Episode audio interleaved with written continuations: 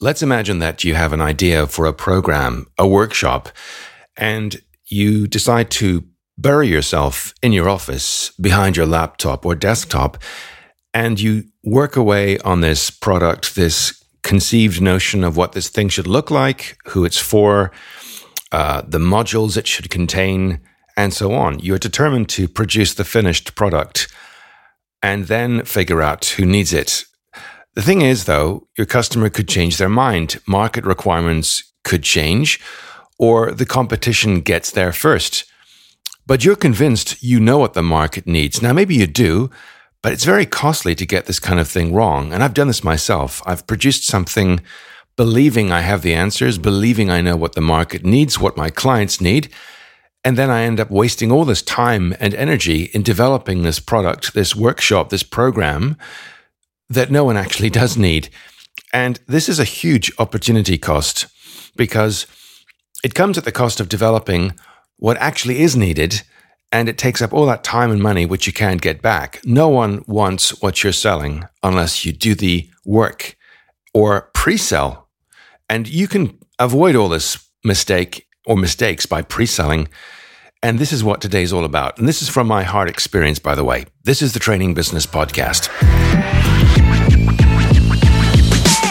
Hey, and welcome to the trainingbusiness.com podcast. Every week, we bring you exciting news and interviews with training business experts and training business entrepreneurs from around the world.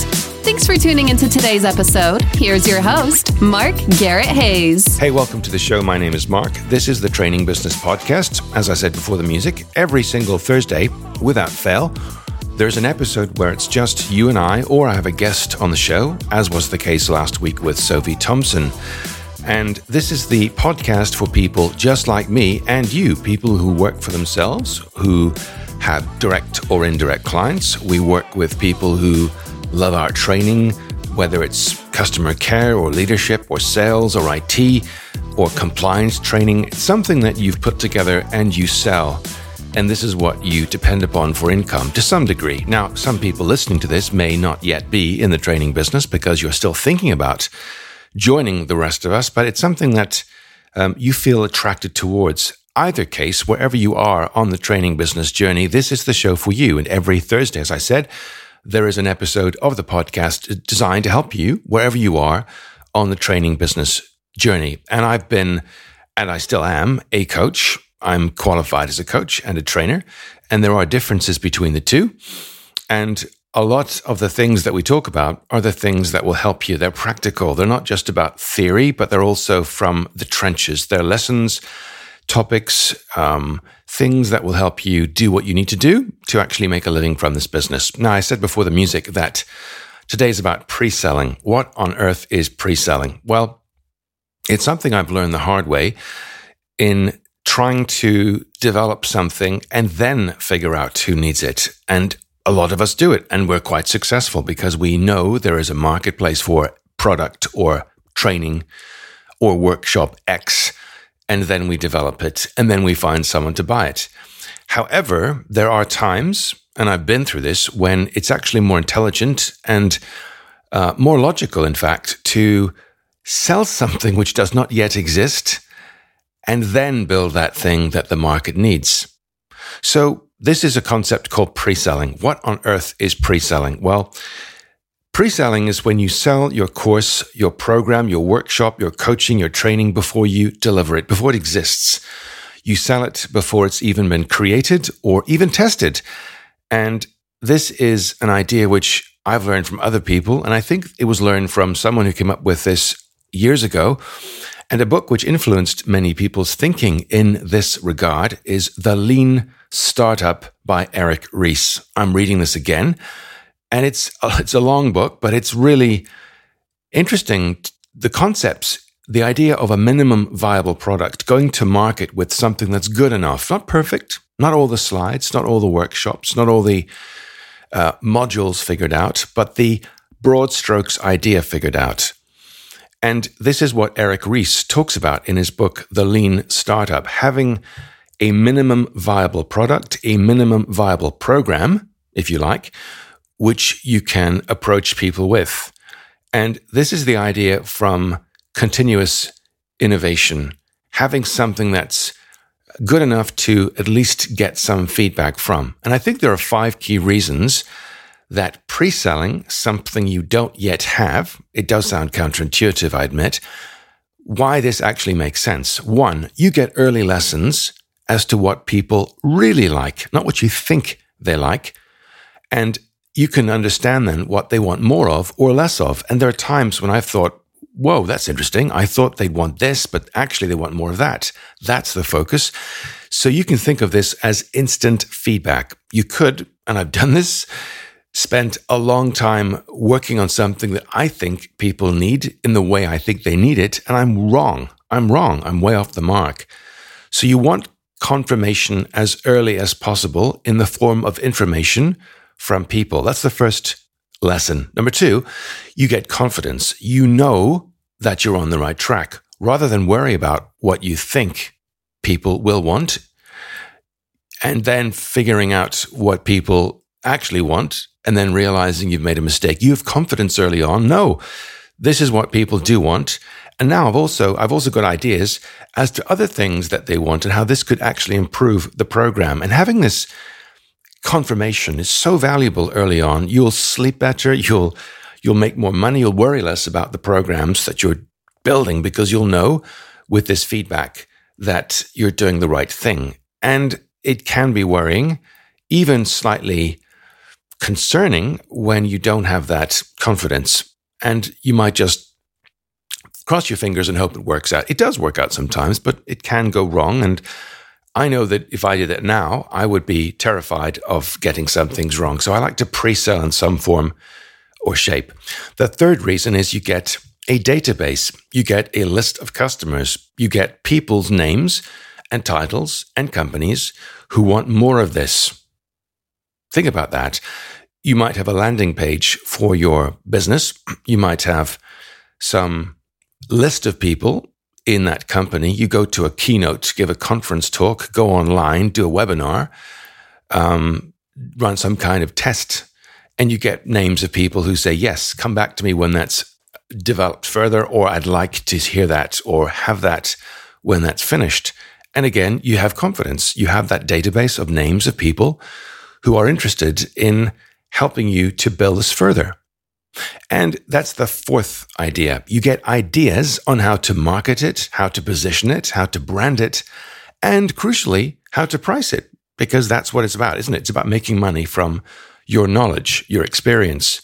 And this fifth thing is you get money, which acts as validation. Money in hand is the best validation. It's tempting to go down the path of developing something that people, you think people want, but when you know people are, are willing to put their hands in their pocket and pay a deposit or pay an initial price, that is the best confirmation of all. This is something that people actually find valuable, and money is the exchange that proves they find value in this. Now, let's say you are a customer care trainer. Well, you might develop an outline and you sell on the basis of that outline. Or you might be a leadership trainer. So you might create day one of your leadership four day program and you sell just day one, and then you figure out what days two, three, and four look like. Let's say you're an IT trainer. Well, you might put together the first video module and you sell that. So, for many of you, I'm sure this is uncomfortable because you're thinking, well, isn't that really disingenuous or is it even uh, immoral selling something which doesn't exist? Well, no, actually, because this is what television programs do all the time companies produce series, but they run a pilot first. And then they decide if the feedback from viewers suggests it's worth making more because some TV programs literally cost millions per episode. I can think of a few. I'm sure you can too. It's a huge risk when you don't know what the audience actually wants. And you could produce a whole series which no one wants. So the idea of a pilot program on TV means that companies want to test the market and find out if people actually want that in the market. So if a local company likes what you do, for example, you might create a program and then with the feedback and that validation build a version of it with a wider appeal focused on a specific industry or niche. And I've done that too. So I go to market with an initial outline, get some feedback, run a test pilot, perhaps some kind of um, event I might invite people to for a low cost or no cost. And then with that feedback, I can then produce something that's specific to a particular company or a particular industry or a particular niche. So don't be alarmed. Selling something before you create this is actually not a new idea. Individuals, businesses all over the world have and still do pre sell products and services before they actually plow money into them or commit to creating them. And by doing this, they're actually saving everyone time and money and worry because they're validating the demand for their ideas, their concepts up front. And they do that before investing any time, money, people, resources to create them. So you can do this too, even if you're just one person in your business or a small business. You need to test your ideas and get that validation before you build any further. And uh, ultimately, you know, you can produce what you promise. I'm, I'm not saying you produce something that's uh, sub substandard or or shoddy, but you what you'll have actually is something that is aligned with what your prospects, your customers really want from your business, from your training, from your coaching, from your facilitation. So you need to pre-sell it. And this is the thing that many people don't like. Pre-selling actually suggests selling. You've got to lift the phone. You have to arrange a talk. You have to be willing to get out there, to sell the outline, lift the phone, talk to people, go along face to face, sit down with someone you currently do business with or someone you'd like to do business with and find a way to get something in front of them. And that could just be the outline, the headlines, the structure, the first module, maybe some of the handouts. Gauge interest there and be honest with people. I'm developing this right now. I'd love to run this here as a pilot. And again, this is what TV networks do and it will be this price, but I'd like to offer it to you for this price. And I will ask for feedback so I can build this further. Now, what you share is up to you. How you share it, it's up to you. But I would, to some degree, tell people that this is what you're doing. You want to confirm, validate this program. You'd like to run this with them and work with them. Now, some people, if they know you, like you, trust you, have worked with you, will be okay with this because they know you produce quality training. And they're okay with that because they know you'll follow through and you have to follow through. You have to keep to your word. I promised I'd deliver a book to a publisher last month or before uh, December this year passed in 21. And I did. I had no choice because I'd committed to it. And that means I've followed through and now I have a book online. It's available for sale. I'm thrilled. It's the same thing with your programs. You commit to doing it, you must build it. So launching a pilot works well. Instead of trying to work on what you think is the best version. You're going to get people, people who are currently doing business with you or know you to help in that creation process. I call this co-creation. So by the time you actually launch that full priced version, which you then have all the slides and all the modules for, you'll be in a position to charge more for it. And you'll know it's something that your market wants or people like your market wants because it's been based, fleshed out put together on the basis of the learning from that pilot or from that feedback, and also incorporates the wishes and guidance of people in your prospective customer shoes. And that's key. You want what we call early adopters. You want early adopters, and those people can be incentivized in a range of ways. So here are some things that might work for you. You might, for example, offer a money back guarantee. You don't have to, but some people like that because they know it's experimental.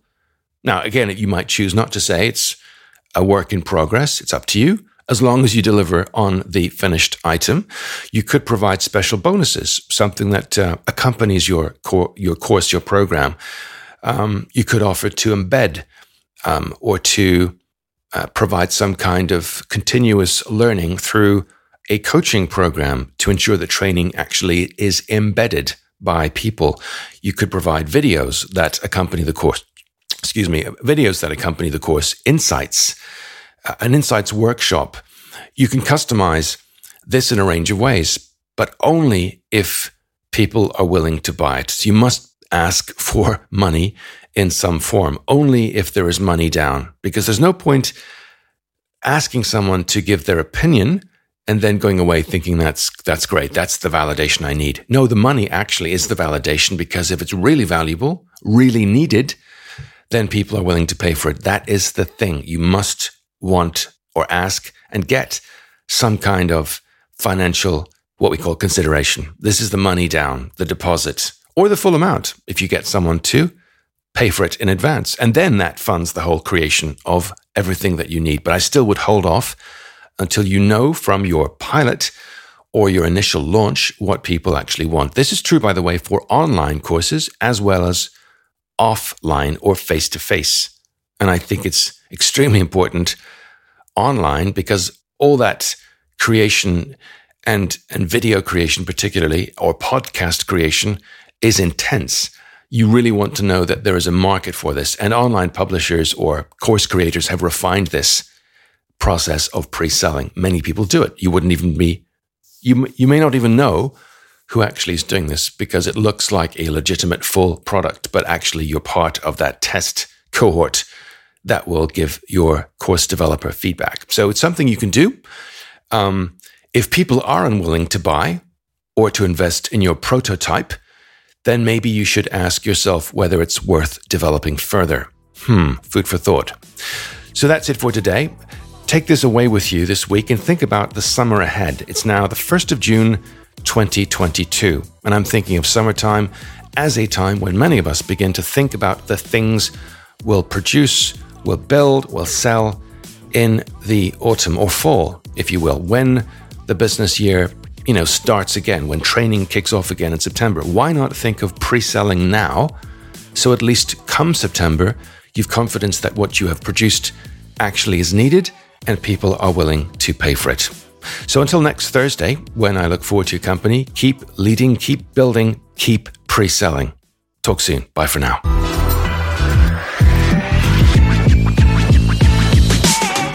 Once more for listening to this episode of the trainingbusiness.com podcast. See you next time.